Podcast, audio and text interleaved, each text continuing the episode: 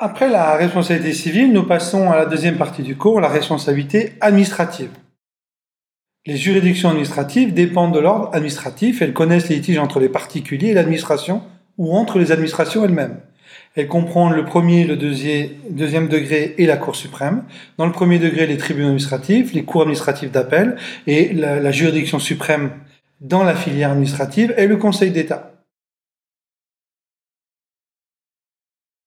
Nous voyons ici comment se passe euh, dans ce tableau schématique hein, les contentieux dans la juridiction administrative. Donc, tous les litiges, sauf spécialisés, donc dépendent d'abord du premier ressort, tribunal, tribunal administratif, puis ensuite les cours administratifs d'appel, et enfin le Conseil d'État en cassation. Ça peut concerner euh, énormément de choses, notamment les euh, conflits liés aux élections, les reconduites à la frontière, les chambres régionales des comptes, les ordres professionnels, les décrets, les pensions, les litiges euh, nés à l'étranger, etc., etc. Dès qu'une personne publique est concernée, il faut bien sûr faire appel à une juridiction administrative. La responsabilité administrative euh, ressemble d'assez près à euh, la responsabilité civile, puisque là aussi, il faut détacher la notion de faute, de préjudice et un lien de causalité entre les deux.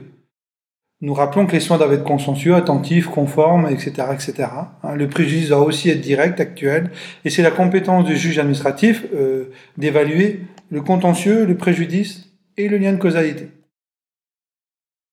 Le fondement de la responsabilité administrative est une responsabilité qui peut être for faute ou qui peut être sans faute, avec une faute personnelle ou une faute du service. Si la faute est personnelle, c'est la responsabilité de l'agent. Si c'est la faute du service, c'est une responsabilité de l'administration. Les deux pourront être condamnés.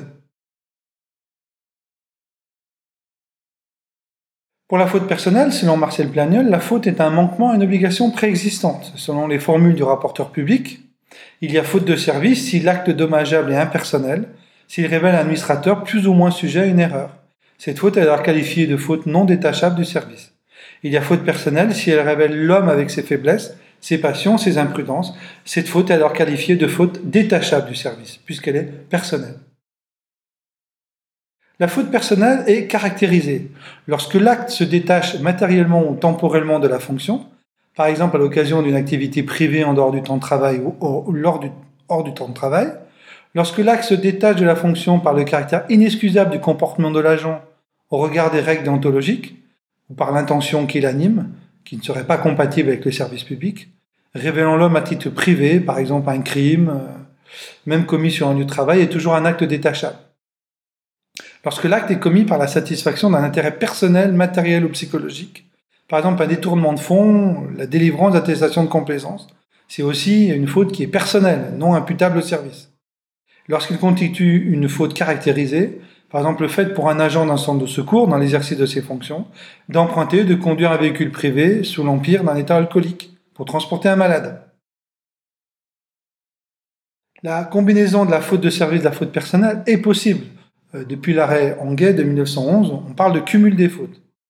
Au bureau de poste de la rue des Filles du Calvaire, la porte affectée au passage public a été fermée avant l'heure réglementaire. Sur l'invitation d'un employé, M. Anguet sort par la partie du bureau réservée au personnel. Deux employés occupés à trier des valeurs postales le poussent dans la rue avec une telle violence qu'il se casse la jambe. Cette espèce euh, met en exergue deux fautes. Une faute de service, fermeture prématurée du bureau. Une faute personnelle, geste violent de deux employés. L'arrêt du Conseil d'État admet le système de cumul des fautes. Deux fautes ont contribué à la réalisation du dommage, l'une personnelle, l'autre de service. Mais l'une sans l'autre n'aurait pas abouti au dommage. Dans cette hypothèse, la victime peut se retourner contre l'administration.